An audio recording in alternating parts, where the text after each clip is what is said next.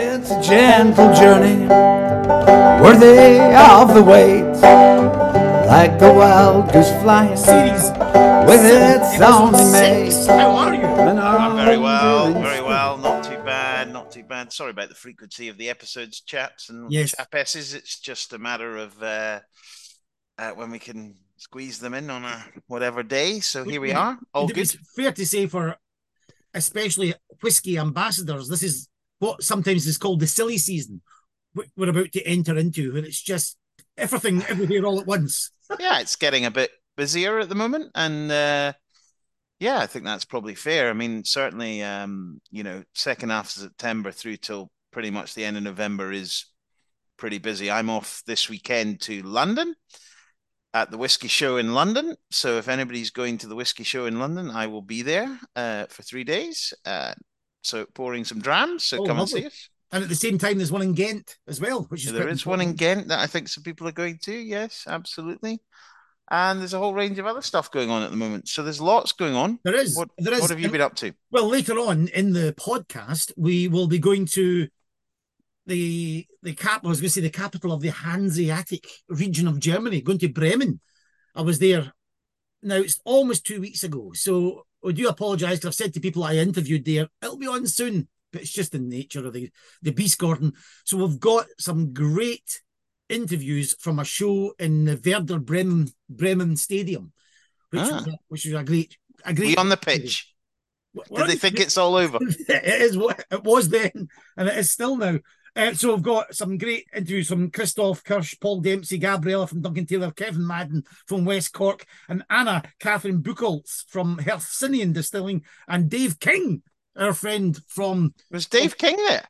Well, I was going to bring this up after the interview, but I was not expecting to see the head of sales, the mighty head of sales for For- Gordon MacPhail pouring drams at a whiskey festival. There you go, Mr. King. He's a, he's an interesting chap, Mr. King. Oh, we've got a great interview with Dave coming up. He's on. fabulous, David King. So that's great. Excellent. Good. And just um, to tease that interview, he did actually say in the was it the mid nineties? I think it was the Daily Record had him as one of Scotland's eligible bachelors, along with Really. Dave Coulthard and others. You know. But Gordon, was that ever something that you were? I was n- no, no, no. Um, I remember um meeting the person who put it together for the Scotsman or something. And I was like, how was I not in it? And he's like, oh, yeah, I can't believe I forgot about you. He was joking, obviously. yeah, I Um, But in my previous life as a comedian, Gordon, I think the esteemed publication called the Glasgow Herald referred to me, well, referred to my double act partner as a pudding faced giant, and I was a googly eyed midget. So that's really not quite bachelor material. mhm. What's your best joke as a comedian? there wasn't one. That's That's why you're doing whiskey. that's why that's why whiskey found me. So no, listen, we've got great interviews coming up from Bremen, but we are recording now. What's this? Coming up to the end of September, beginning of October 2023. You've already apologised for lack of frequency in episodes, but news, whiskey news. Before we go into all the releases and go into Yeah. we talk about collections and collecting whiskey, anything's caught your eye? Yeah, there has. I mean, I think the one thing that's really caught my eye, and everybody should have a look at this, is the Distillers One of One auction, which uh, this is the second uh, one of one auction. The first one was in 2021. Um, and uh, there was 40 lots, which achieved over 2.4 million pounds donated to the distillers charity which is the youth action fund. They're doing it again and there's a there's about a similar amount of lots i think um at this time and we have some really quite special whiskies in here. Uh genuinely one of ones. So there's um casks from Arran and there's a beautiful um brora uh which has a has an estimate of um it's 1.5 liters of brora beautifully displayed on a beautiful plinth and I mean beautifully done with a it's got an estimate of 200 to 400,000 pounds. I think the other one that stands out over there's a few but one of the other one that stands out is um is a Bowmore one of one. It's a it's an aged Bowmore in a in a unique bottle. Again 1.5 liters or certainly bigger than a normal Bowmore, um, and a real collect, you know, genuinely something you cannot buy again. Um, and uh, again, an estimate in a similar level of 200 to 300,000 pounds. Uh, you know, fabulous that the, that the brands have gone to this sort of level for this. It really is a, a statement. Just what's great to see, Gordon, how nice it is for the industry to get right behind this uh, great yeah. cause and really sort of go to that really extra length to produce unique offerings. Yeah. And, and and if you have a look through all the lots, I mean, there's there's casks which are obviously unique. There's Rosebanks in there. We we released two Rosebanks um, about three or four years ago. You can buy you can get the bottle one uh, of each of those two releases on a beautifully displayed plinth. That's doing pretty well as well from a from a price perspective currently, and it's all going to come to a head on October the 5th, I think. So that's really oh. something. If you've not had a look, have a look on the Sotheby's website, Distiller One of One. Oh, that's fantastic. Other news, Gordon, would be the Scottish Whisky Association releasing figures uh, just in the last couple of hours uh, since we're recording about the pre pandemic levels of tourism back to oh, Scottish no. distilleries. Over 2 million people visited Scottish distilleries. And to put that into perspective, how many people live here in Scotland? About five and a half. Yeah. you know, so having two million people coming through, Germans, Americans, French, Italians, um, amazing figures there. And I think everybody's delighted with that. Yeah, look, I don't think we're back to where we were, but uh, I think uh, I think we're on the road, which is good. We've seen it at Glengoyne. You know, I think at Glengoyne we've had a busy summer, despite you know replacing the roof uh, in the mid up for the whole of July. But uh, I, I, think we, we, would all agree we're not quite back to where we were. And obviously, with what's happening with Rosebank next year, we're excited to see this trend continue. So yeah, we're, we're, we're that's really good news. One of the other things that's news wise that struck me, which I have just had a, it came out about two or three weeks ago, is it's really interesting to see.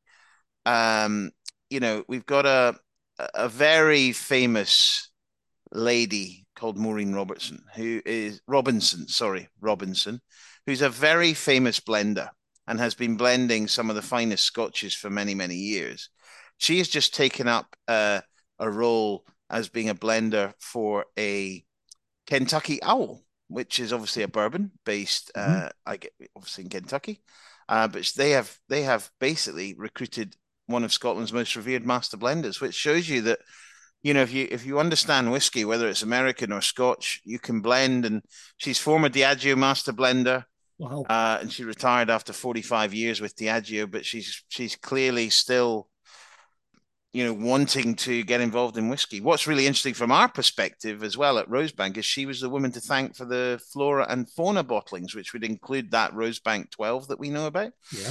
So um, yeah, no, really, really uh, interesting sort of cross the cross the pond activity from a, a very very famous Scottish blender. That's very, very interesting. interesting. Got, the other thing that's quite interesting this week is um, the launch of the new Isle of Harris distillery Hearach. Ah, mm-hmm, yes. Which I have a bottle sitting in a newsagent around the corner that was attempted to be delivered yesterday and didn't.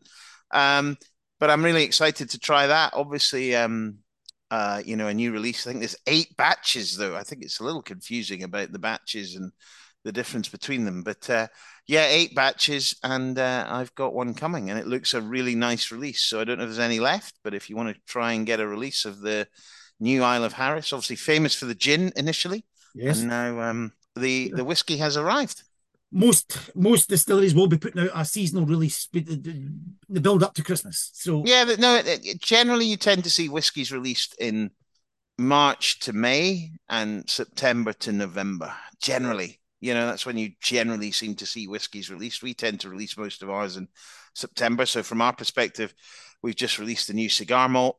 Uh, you know that first fill unique style of whiskey for Tamdhu uh, very, very uh, sought after, very limited. And you know, I had a question about the price of of whiskies recently, and this is a prime example. People go, "Oh, it's quite expensive for a non-age statement whiskey," but when you explain that these are first fill casks you're taking out from a very small selection, and every first fill cask you take out of our overall stock profile, you you you you have to ensure you're not affecting how that affects the, the, the core of the 12, the 15, the 18 in, in times to come. So, you know, that's why a whiskey such as a cigar malt is a little higher priced because of the type of casks. It's not about the age, it's about the type of cask. Okay, well, I'll tell you what, we'll, get into that later on. Um, Gordon, get some great interviews from Germany. I'm dying to get to Bremen.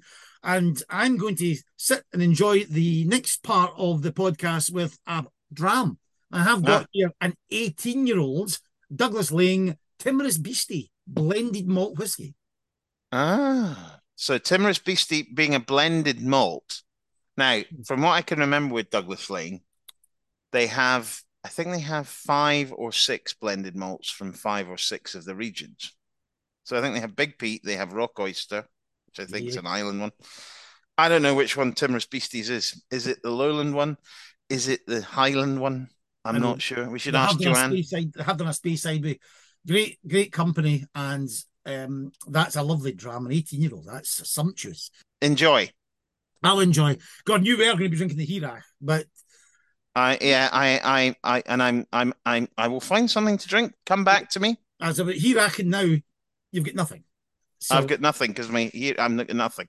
I will have something. You can tell us what it is after this. I want to pick up a couple of points from this fantastic. Yeah, sure uh, from the Kirsch Whiskey Fair in Bremen. Here we go, take it away. Uh, well, uh, my name is uh, Christoph Kirsch from Kirsch Import, and we are uh, hosting our second annual house fair here, where we invite our good partners from all over the world uh, to meet our customers in Germany. It's been wonderful. You said we are here. Where is here? We are in the football stadium Weserstadion in the beautiful city of uh, Bremen in the north of Germany. Well, I like football, but why did you pick this place?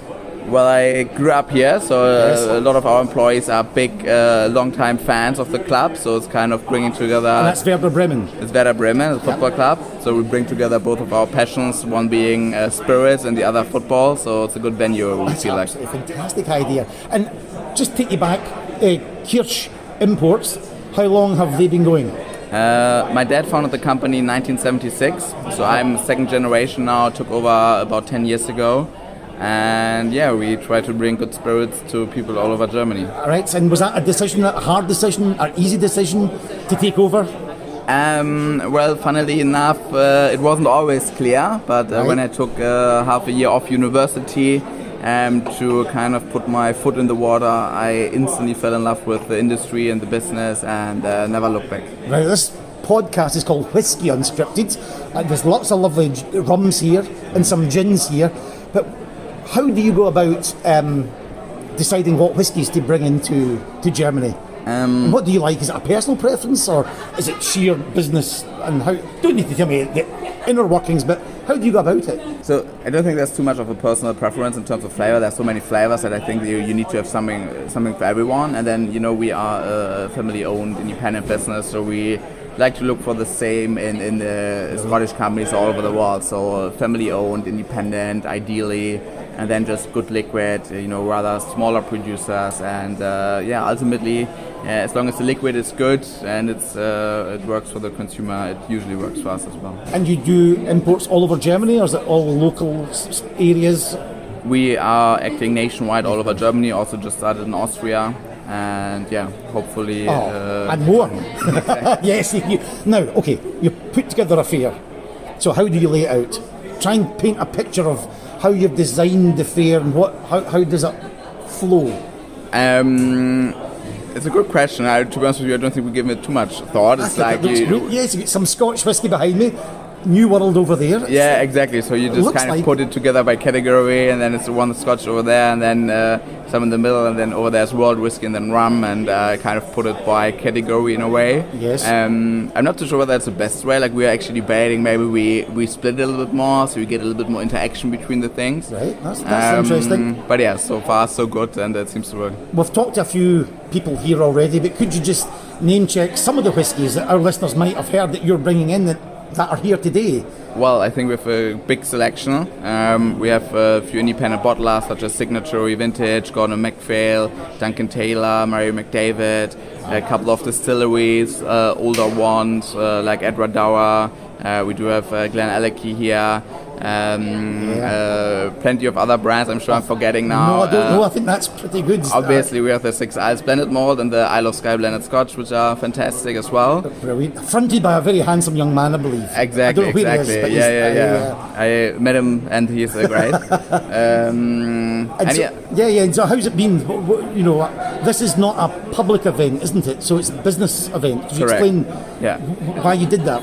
Yeah, so for us it's important, you know, to, to it's very important as well for each whiskey brand to talk to consumers.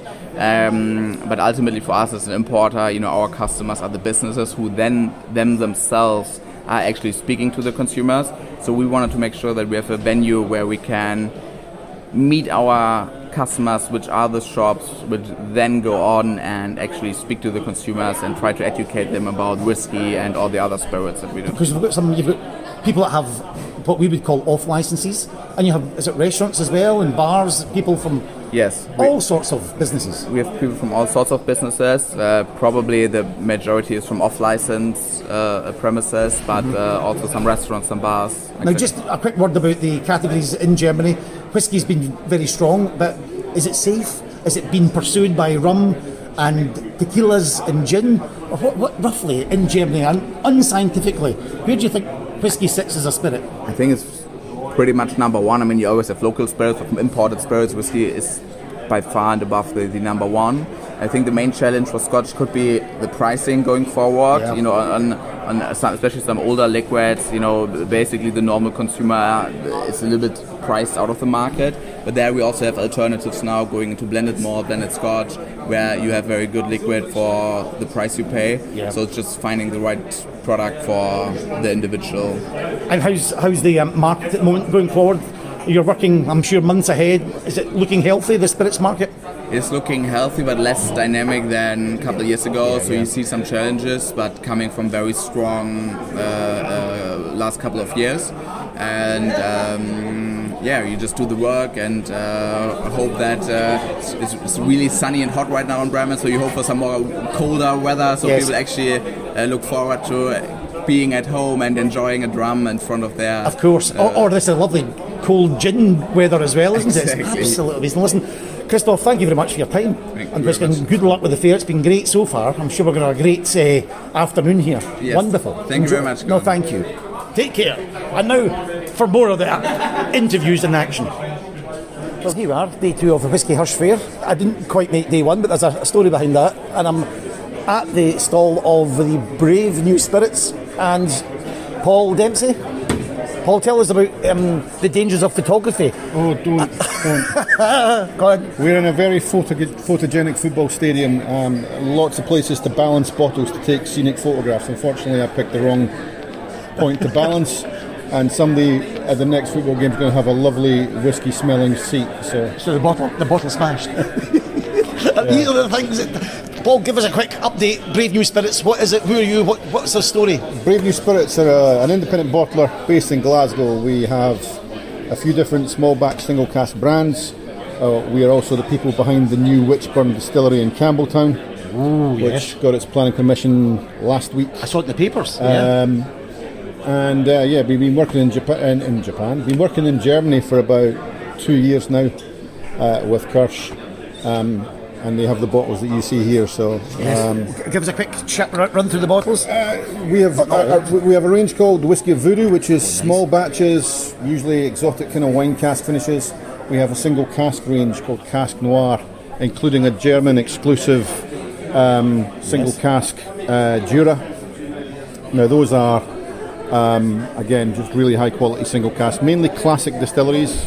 A lot of French wine casks used for maturation, and then we have the yellow edition, which is the more traditional uh, bourbon and sherry cask style single casks. Right. What's going well? What went well yesterday? now this is all trade, isn't it? It's not, this is not public. Yeah, the thing is, everybody that's coming in the door here has got a store or, or a bar. So, uh, Voodoo seems to be popular with the bars. The single cask ones are for the shops, I think. Okay. Um, and Germany loves rare small batch whiskey anyway, so that's why we've got an exclusive that's only on sale in Germany. So. And just on the word of travelling, um, how's it been this year? Doing doing, doing the rounds. It was easier than yours. Yeah, it's a my, bit of a- my, my flight got here. It's a bit of a nightmare. my flight. Um, no, uh, We do, travel. we, do tra- we do travel tips in the show, and I suppose one of the tips eh, I, I mentioned, I thought of yesterday, is just don't panic. Yeah. Honestly, when the, And carry- something hits the fan, just do not Carry a spare set of pants and socks in your hand luggage that's because if you do lose your suitcase, at least you can turn up the next day for your flight with some clean grundies on. So. Aye, that's great. That's a very important. And it's the first time I've had the word Grundy on the show, so it's, it's always good. We're trying to figure out what to say. So. Right, uh, well, Paul, good luck with this. And, Cheers, uh, Gordon. Thanks for po- popping up in the Whiskey Unscripted. Have fun. Cheers. Oh, thank you. So, we're just going round the st- uh, st- stall just now. Uh, what's your name? Gabriella. Gabriella. Oh, can we pop us now? I thought you meant in the future. No, no, no, just just now. Okay. Um, Gabriella, you're with Duncan Taylor, Yeah. Mm-hmm. and we're talking about blended whiskies. So, I'm a big fan. We've got Isle of Skye here. What have you got? So at Duncan Taylor, we have our Black Bull brands from 1864. So it's actually quite an old brand, um, and we're sticking to the original recipes. Uh, we use high malt content in the in the whiskies, uh, so 50% malt, 50% grain, and then also 50% ABV. Uh, which does something, um, and blended whiskey, I think it's just an undiscovered area Well, because that's, that's the whole discussion. Exactly. You know, do you get sometimes what we get? People think it's a blend. Let's move on. Yeah, exactly, and that's just wrong. I think it's the same with grain whiskey because you can find excellent grain whiskies, but it's just because there's, there's this misconception that people think that it's inferior, which is not right. If you make the recipe right, then the whiskey is good. It's actually probably more difficult to create a good blend than a single malt. because It requires for you to try and taste and keep trying. You know, And, and my chat today was sometimes whiskies go to you. They're very powerful. They're very strong. I'm sure yours is the same. Uh, This blend, you can really go to it. It's not going to burn. It's nice and smooth. I'm sure yours is the same. And Yeah. really work it and get all those lovely flavours out. And if you do, you get a lovely experience with a blended whiskey. Exactly, yeah. We use both bourbon and sherry casks, and depending which Black Bull you choose, uh, there might be a bit more sherry in one than the other. Uh, but it's really easy to drink, and um, we try, at the beginning of tastings, we try and do a Black Bull in all the single cask tastings. People try it, and they're very surprised that it's a blended whiskey, because it's not something they expect. Their experience is, you know, all the lower shelf, cheaper Yeah. end whiskies. I think that's it. I think if you're listening to this, it's an un well, not say untapped, because there are very very big selling blended whiskies out there, but it's a sector of the market. I think there's so much more can be done with it. Yeah, exactly. But I think uh, we're entering a new era for blended whiskies. Uh, they were popular back in 1900s, yeah. but now I think it's resurfacing again because people are discovering, and there's more companies and more distilleries that are putting good uh, blended whiskies out in the market. Um, I think it's good also because many companies are being more transparent in what they're using, that they're using good ingredients, Yeah. high malt content, which helps. And age, Exactly. You know, you, you, you, guys aging as well. Yeah. What's the what's the ages? So we have the two Kyloes, which are without age statements, but then we have a 12-year-old Black Bull, uh, 18-year-old, 30-year-old, 50-year-old, and then 55-year-old. Which not some of the single malts you might not even find at that age. yeah, rather large checkbook Yeah. for that single malt of a 50, 55 year. That's amazing. We've got a 30 year here. But That's, this cannot be age, uh, Gabriella. And that's why you went to bed last night much later than I did and looking much fresher than I am. Are you enjoying the fair? yes, it's really good. Uh, lots of people here they do appreciate good whiskies and they like hearing about them. Um, and it's also because it's B2B, so you get to talk more in person about uh, the things. Yeah. Um, and I think here people they also they need to know what they need to tell their consumers. So that's why they come here. They want that bite size and sort of little crib sheet of how to approach the, the whiskies to sell to the customers. I know it's, it's been great. Listen, and what, what about the venue? It's good. Uh, I've never really been in an arena like this, um, so I was just actually just taking pictures of the Black Bull um, outside. Same- Uh, here. It's beautiful. Did you hear Paul? He dropped the bottle. I did, yes. I, I had to interview him as well.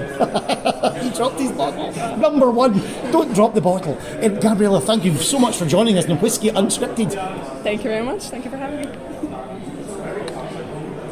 So I've sailed up to this lovely gentleman, some lovely whiskey here. What's your name and what's the whiskey? Yeah, uh, my name's Kevin Madden, and I'm from West Cork Distillers. So we're um, in 100% Irish owned independent distillery based in Skibbereen in West Cork in Ireland. So how long has it been going? The company itself has gone 20 years, um, and I suppose it started a great story that it started from the, a, a shed in a small fishing village, Union Hall. Three friends started about going, about creating spirit from that part of Ireland. Um, and as I said, they, Shed, they've bought a second-hand schnapps still from Switzerland. Is that right? Yeah, and started, I suppose, experimenting on how they create different spirits like vodka and gin, and then later on, move forward maybe 10 years, whiskey production began. Wow, 10 years. What the style of whiskey is it? How is it made? What kind of stills have you? One oh, what's it?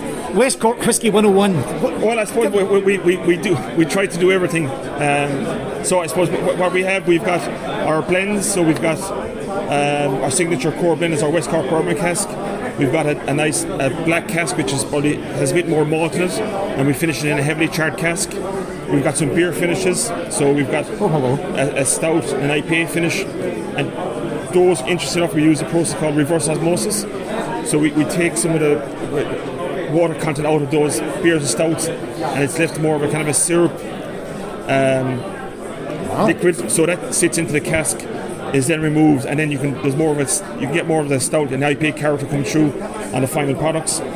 We've our own last December released a pot still, so we've our own five year old pot still, five years aged, five years in bourbon casks, and then we've got a seven year old single malt that we released at the same time. So the single malt you don't often see sevens. I like that in a, in a bottle. Yeah, That's yeah, great yeah, yeah. used to be in, in the Scotch whiskies, eights was quite a popular number. You don't see them as much, but a sevens are. I, I love that. Yeah, so and you, I suppose we like, we try to have different unique selling points. So uniquely with the, with the single malt, we've aged in sherry first, so it's in four years in sherry cask, and then in, for three years in bourbon.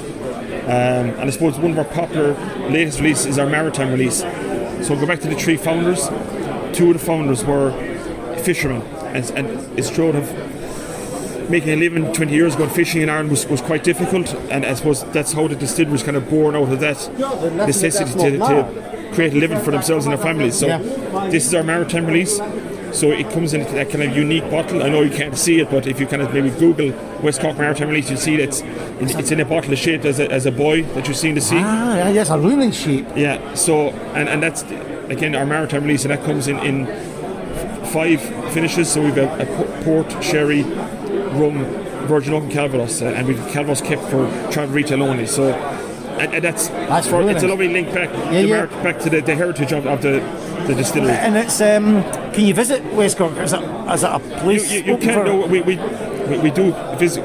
You can of course visit. Um, We Right. don't we, we don't have what I call the, the turnstile visitor experience, but we do do tours uh, Monday, Wednesdays, and Fridays. So All right. if you want to look up West Cork Distillers, or we'll be more than happy to sh- show people around. That's brilliant. So check out the website as well. But listen, uh, it's not a bad fare. What, what do you make of it? No, it's been very good. It's our like I know it's only the second year running. We, we haven't we didn't hit, weren't here last year, but for us, we're delighted to be here, and it's we're, we're doing some nice business and, and so suppose supporting Kirsch's Yes. important because they're a great partner. Brilliant. Well, listen, carry on. Perfect. Thanks Carry on. Get Thank you. working. Come Thank on. You. can't be swanning around here do interviews all day. Outside there, and I'm just going to take a walk. We've got a lot of the Scotch whiskies in one room, New World whiskies and some rums in another room, and in between the both, a a stall. And I'm coming over with a lot of awards in front of me here, little pictures of awards. And I tell you what, let, not let me describe. What's your name, and could you explain what we're all looking at? I'm Anna from Hercynian Distilling, so from a distillery just in the heart of Germany. Oh, so it's a German distillery. What, how do you pronounce it? Hercynian Distilling. Listening, right. Okay, take us through um, the distillery and what's on the table. We're a quite old-fashioned distillery, so we produce single malt whiskey like the, in the olden days. Uh, we use wooden washbacks, we use uh, 0.5 ton mash tun. We have just uh, an output of about 50 to 60,000 bottles every year. We have direct wood-fired stills, Oh, wow. classic dunnage warehousing, Yes. and uh, we only produce single malt whiskey. Single malt, okay. Matured in. matured mostly in sherry casks, so we have over 60% of our warehouse capacity is just filled with uh, first fill and refill sherry casks.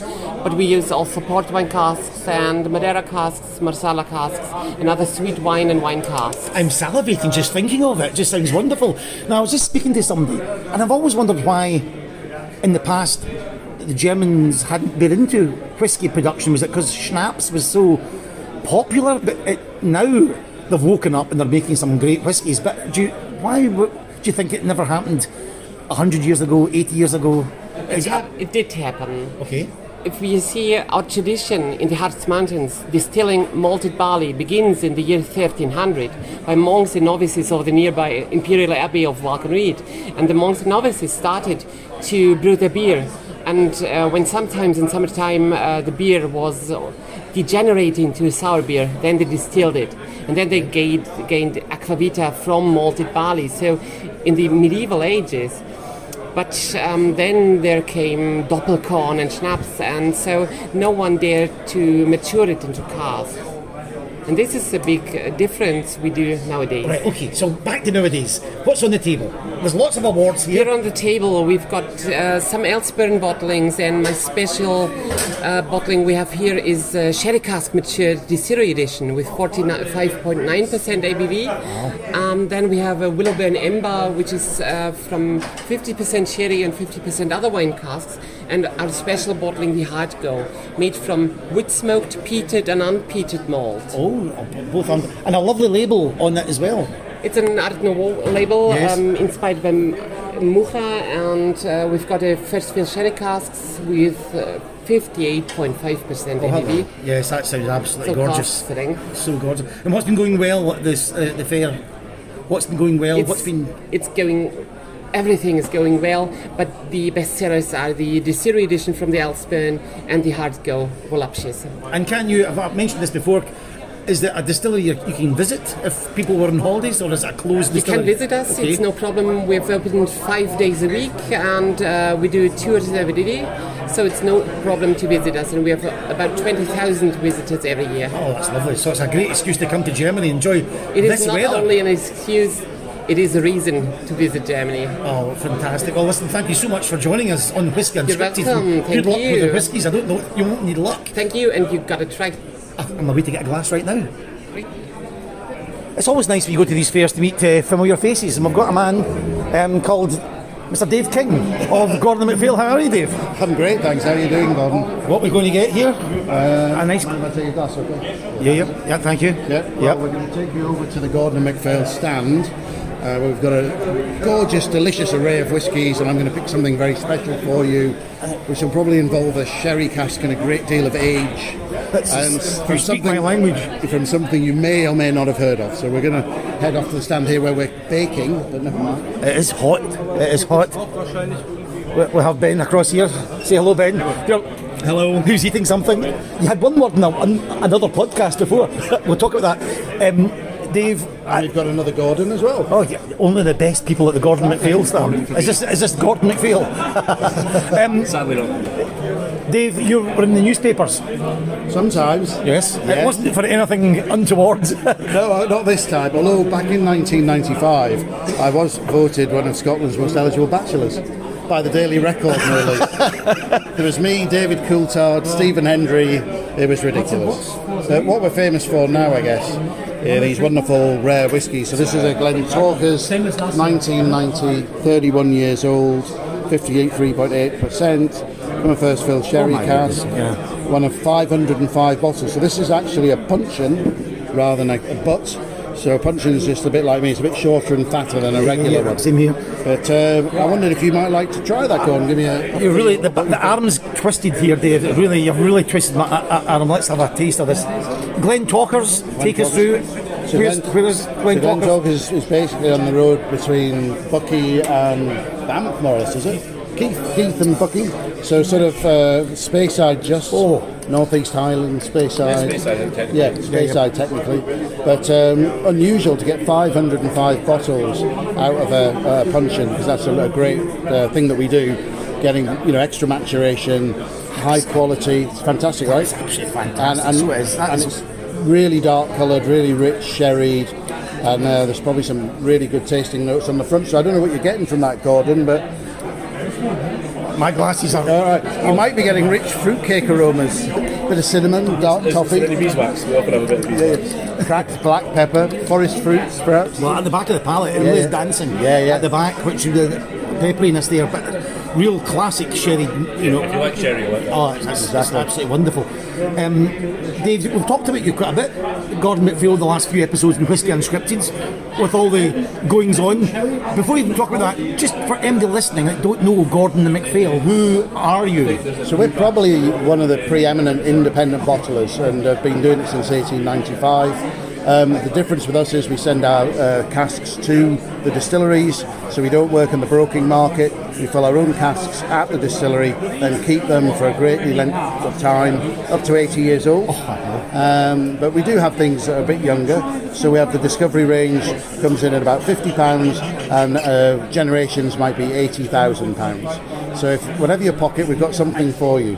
And it must be a cornucopia, your warehousing. Yes, it's Where is, where is, where, where's the main one? Well, the main one's in Elgin at our factory, but we also store at Benromach, and we do because of the value of the casks, spread them around various properties. Yeah. Wow, wow. Now, you mentioned Benromach, that's what you were in the, the newspapers for, because independent bottlers, there's a new, just what Ian Macleod have done. Yep, You know, there's a new evolution going on at Gordon MacPhail. Could you explain? Yeah, definitely. We're, we're in the in the business of working from being just an independent bottler to being an independent bottler and distiller. We've got the Benromach distillery. We've also got the Cairn distillery, and so you know if you move the clock forward. 35 years, 50 years, we'll probably mainly be a distiller, but we'll still have uh, independent bottling. So we're stopping filling. We've got enough stock to last probably another two or three generations. Are we allowed to ask, is there a ballpark how many casks you've got? Uh, Well, is that Tens of thousands. extraordinary? No, it's and it's been going since, what, 18... 1895, yeah, 1895. And because we're based in Elgin, right in the heart of Speyside, we've always had historical links with the distillers. And um, so typically, you know, we'll have Tamdhu, for example. Yeah, uh, we've got Glenrothes. We've got uh, well, we've got 97 distilleries basically that we have in the warehouse. Some of which are closed. Um, you know, it's, it's it is as you say a cornucopia, but I wouldn't like to spell it. No, don't spell it. And I, I do the history of whiskey, and one of the dates, because it's quite important to me, 1968. Yep. Somebody came into the world and Mr. George Urquhart releases the Connoisseur's Choice, Yeah, which I know a lot of people said that almost could be called the grandfather of single malt whiskey. Yeah, I think so. I think he was the only person that was really looking at single malts when the world was dominated by blends. You know, Johnnie Walker, Dewars, Cutty Sark, you know, all of these people, J&B, were out there and u- using all the malt whiskies into blends. But he said, well, you know, I want to keep this thing separately, and so we were licensed bottlers. So you'll see bottles of Macallan bottled by Gordon MacPhail. You'll see we even today we do Mortlach, we do Linkwood, we do uh, a number of blend. You know, distillers saying to us, use our label on your bottlings as a licensed bottler, and that gave us a very special position, but also meant that quality was really important because we were being tr- trusted with somebody else's label.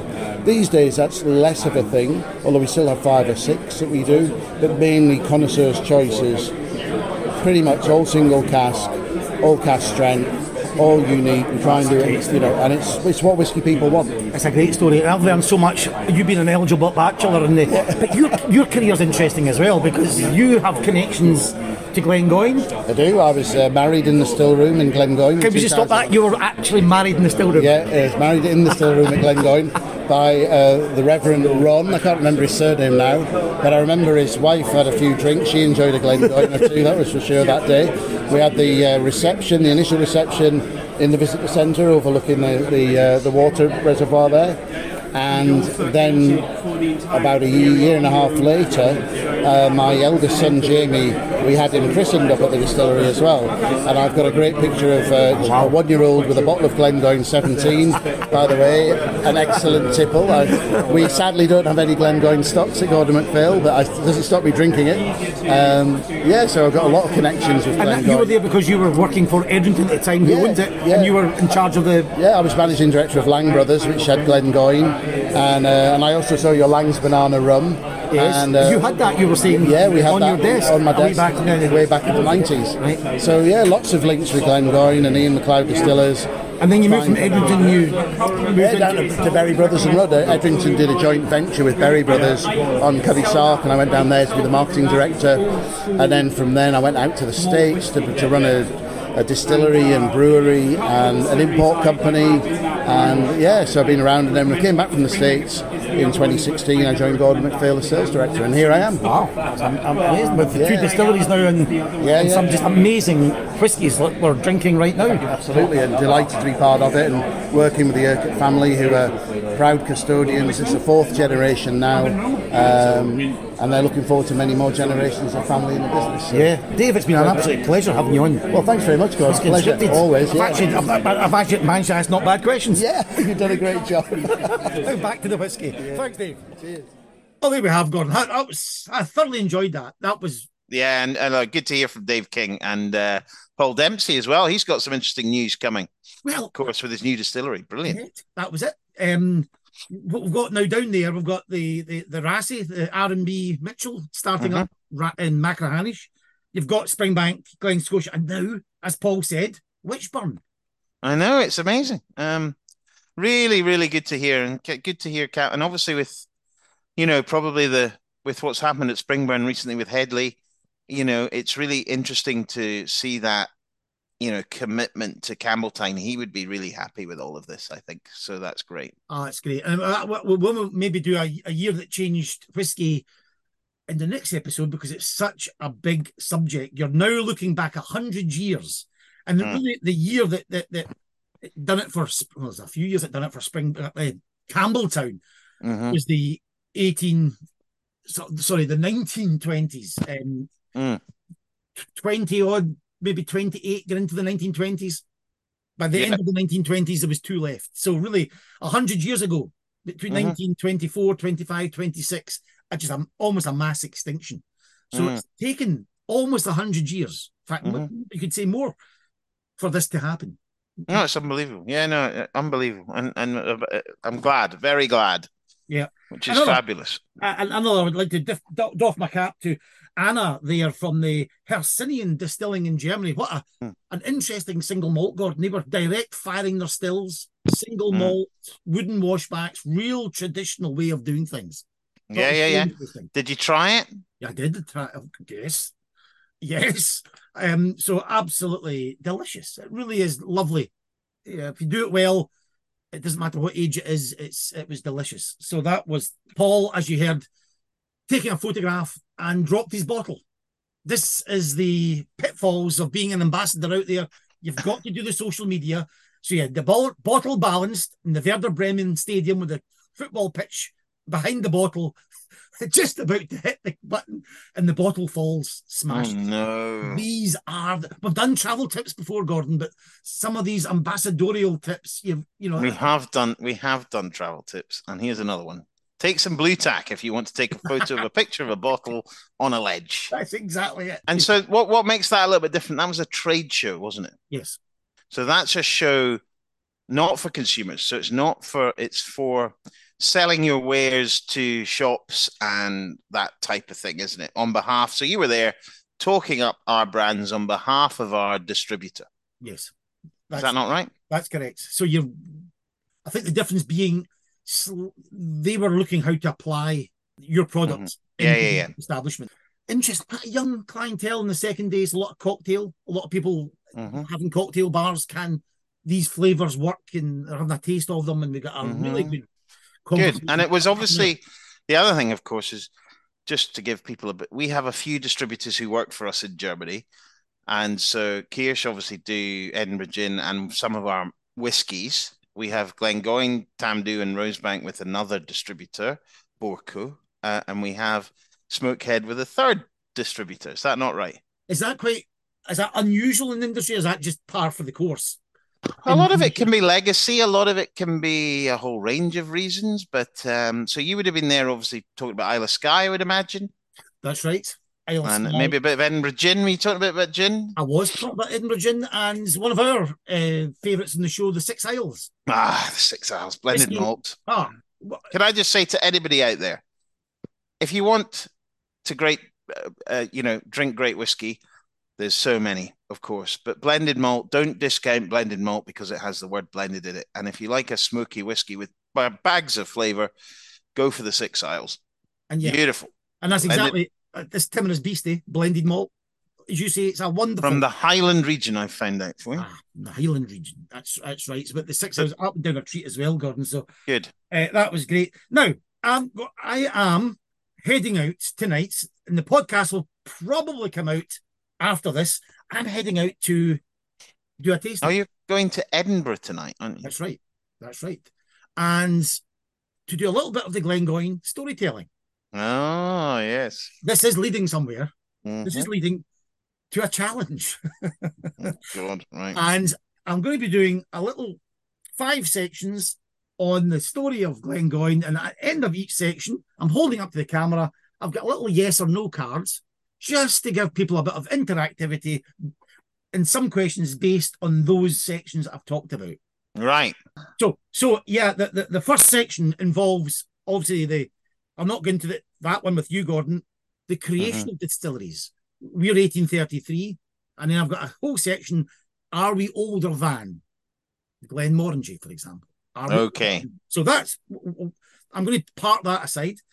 But number two section is about the transition in the 1850s.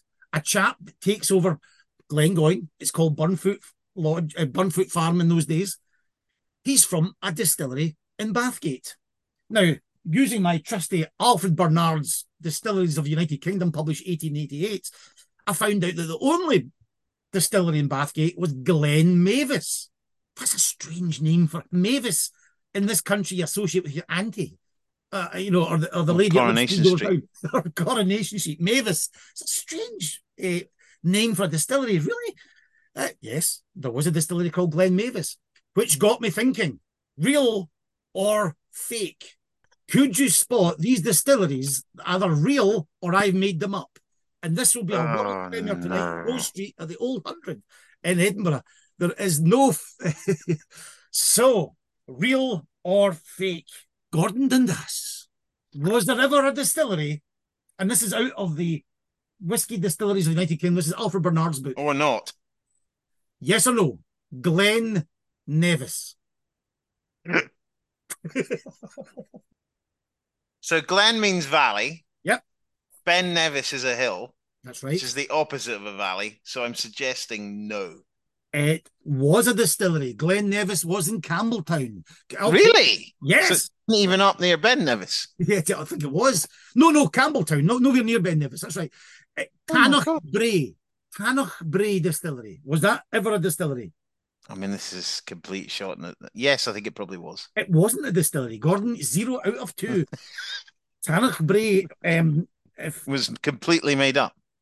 not yes, it was completely made up. It was Dr. Finlay's casebook. It was a program from the 1960s, and it was set at Glengoyne, and they took it over and called it Tannochbrae Distillery. So never was a distillery, but it was a fictional one in a television show. Ah, okay, right, good. You've We're heard of doing well. Macallan. Is there ever been a distillery called Port Allen? Poor Allen. Port Allen. No. You're correct. The first one, Gordon. Gordon, we've got Springbank. Was there ever a distillery called Springside? Real? Yes. I, oh, I think there was, wasn't there? Yes, there was another Campbeltown one. Yes, I think there was. I remember hearing about this. Spring. Yes, I have heard that. You're now getting your legs. You're now Oh, getting well, your yeah. sea legs here. Uh, Glen Foyle. Yes or no? Glen Foyle. There is a television program called Foyle's War in the UK, but was there a Glen? No, there wasn't. No. Yes, there was. It was in Stirling. Ah, right. So we've got two out of five. Correct. Royal Scotia. Royal Scotia. Mm, so we've got Royal Lochnagar, Royal Royal Brackla. There's not a Royal Scotia. You're absolutely correct. That's my trick question. There is a Scotia. There was a Scotia, but not Royal Scotia. No. Glencadam. Glen Cadam. There is a distillery called Glencadam. You're absolutely right in breaking. Uh, Gordon, what last Yeah. three? There's a lovely village in Scotland, not far from Edinburgh, heading up to to Perthshire. Auchtermuchty. Mm-hmm. Was there ever a distillery called Auchtermuchty Distillery? That's Fife, so it would be Lowlands. There were lots of distilleries in the Lowlands, but I've never heard of Auchtermuchty Distillery. Um, so there, I, I've got no idea. Yes, Yes, yes, you are right. Auchtermuchty. There was a distillery. Alfred Barnard visited it 1885, 1886. As you see, a plethora of distilleries in those days. And last couple, Glengyle, Yes.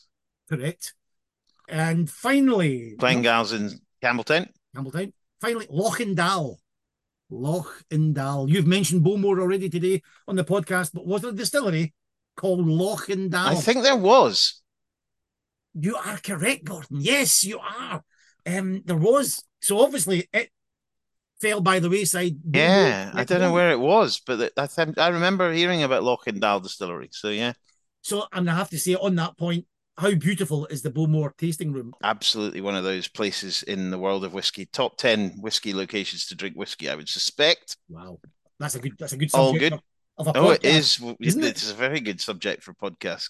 We're, we're, we're going to follow that one up. Uh, so there we go, Gordon. That's a, a literal premiere of the quiz Fantastic. Just in the fact that Glen Mavis, a chap, came from there to oversee and take on what would be Glengoyne. It was just a s- odd sounding name for a distillery. So there It is a bit of a weird name, isn't it? I, I, I just on the research, you know, in the 1820s, although some of these were a wee bit further up, but all those Campbeltown ones, over a hundred.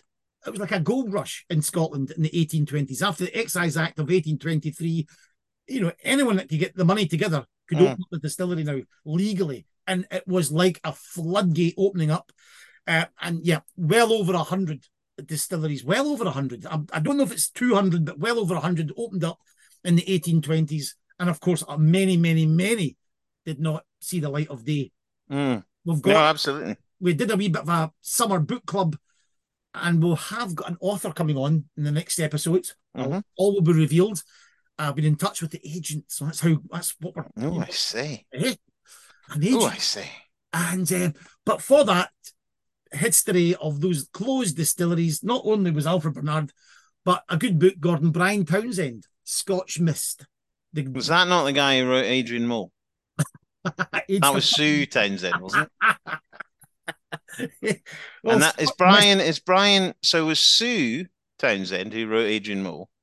Is that Brian's sister? I had never thought. And is Pete Townshend also involved? And now- now you've taken it too far because you almost had me. You almost had me. Scotch Missed is about all the closed distilleries. I've just Right. finished reading it, and yeah, I think he refers to it as a gold rush in the 1820s. Amazing. Some of them just never, and only the cream rose to the top. The ones Mm. that still with us today. So it's amazing, and that sort of takes a full circle to our Campbeltown chat. And Yeah, yeah, yeah. Of course. what would you say the renaissance of Campbeltown takes a hundred years to get back on their feet, but my goodness, they are. So Yeah, it's good to hear. Absolutely good to hear. And you know, you just, you know, with the release of uh, the Isla Harris, and we've got, um, you know, a whole, the, the, you know, the the whiskey environment is looking pretty positive. But uh, you know, I think the other thing to just say is that you know, with all these new releases and all these new distilleries, it's it's it's a really positive outlook. Uh, certainly in the shorter term, and certainly in the last week, we have noticed there's a I think the market's a little tougher at the moment, actually, and that's just down to you know I think what's going on in the world, which the uncertainty in Europe and a bit in the UK and America is is probably less that way, but obviously you know just generally at the moment the the the world is a little little I don't know, and we just see it in whiskey. Whiskey, you know, it's always a long term banker, but uh, Well, you know I think at the moment it's just a little bit more tougher, which is you know from our perspective we don't have loads of whiskey. You know, we we are we, we pretty much sell what we have, and we have more demand than we have supply, which is a it's a relatively good position to be in. You'd love to have um, you know more supply to you know, but that's sort of where we're at. And I just noticed that having spoken to a few people around the industry, yes, is that, is that us? Is that across the industry? This having- across the industry. You know, I think uh, I think uh, you know you just you look at your own behavior. You know, you go out less. I'm going out less. I'm I'm doing a few less things and things like that just because I'm, you know, we're all doing the same thing, and that covers a covers you in whiskey as well. You know. I think it's Forbes magazine who said that at the moment, I think the worldwide value for whiskey is about 60 billion. In Scotland, our exports are about 6 billion, and they're expecting growth towards the end of the decade, heading up to over 108 billion pounds. Yeah, look, I mean, you'll always you'll always have it times when you know we've seen big rises and falls in Scotch whiskey in the past. This is not a big fall; it's just a simple, Yeah. you know, a little bit of a compression on demand. Um, but I think we'll see that we'll, you will come back, and I think in the longer term, the uh, the um, you know the need for really good whiskey and the need and and the, and the diversity in the markets that we have, you know, will help Scotch in the long term. So I'm not. It's just a, a little bit of dampening of of demand in certain areas, I think, and, and we're seeing it across the industry. Right. Okay. Before we head off, I just want to quick, Yeah. just you, teed up. You're heading down to London. I think that's the Whiskey Live. That's Sukhinder's show. Is that right? Yes, it's it's a kind of it's the Whiskey Exchange Whiskey Show in Old Billingsgate. I think it's completely sold out. Friday, Saturday, Sunday. We'll be there with um, all the Ian Macleod wares from Glengoyne and Tamdhu, and maybe even a Rosebank for people to try as their their sort of dream dram. And who, who you be Um, looking at for? You expect to see down there? Some fellow producers, and maybe um, Sukinder about Tormore. Yes, Tormore and House Tea House Distillery is getting on on Islay. Uh, yeah, no, looking forward to it because um, I haven't been for a couple of years. I went two years ago, and it was still a bit life was still a bit COVIDy back then. Um, but uh, yeah, it's a great show. It's a great show from uh, from a meeting everybody perspective. It's it's not a UK, it's an international show, and you really have. I think some of the best shows are probably that. I think it's the best show in the UK because it's very international. I think you've got Whiskey Live in Paris, which is a really big, you know, mm, trade and consumer show, but probably trade is more important aspect of it, and it's a big show run by La Maison du Whisky. Um, they're probably two of the standout shows, having obviously been at the whiskey, uh, the whiskey L in Seoul. Ooh. I think that's one of the biggest whiskey shows in the world. Is not in Seoul, sorry, in Shanghai. Know your know your country, Gordon. Know your country, Shanghai. That's an amazing whiskey show. With the, the show at the weekend will be great. So everybody pop along to the Ian Macleod stand. That will be good fun. Great, Gordon. Well, listen, that has got to the end of an episode. Thank you to all our contributors uh, Yeah. from Bremen. That was great. And Well done on that. And I'll get some get some interviews this weekend. oh, that'd be great, great. And I'm off to Viva. Let's anyway. We'll talk about that. Oh yes. Uh, yeah, so so so just to tell everybody, just to give you a little bit of context, Gordon went to Dallas. So Gordon Dallas went to Dallas. There's a famous film that I'm going to quote, but I'm not actually going to quote it. Uh, I didn't realize when you came back and and just sort of dropped into the conversation it was your first time ever in the USA, Yeah, all over Europe, but never across the pond. and you're going back, Can't get enough of it. That's right. and you're not just go, you're going to Vegas. Yeah, yeah. Right into the heart of the action. So yeah, it's the same people that distribute and buy our whiskey in Total Wines. These liquor stores, absolutely amazing. They're having a wonderful festival, a big night in Vegas, and certain producers are being invited to go across and pour for some of their exclusive customers.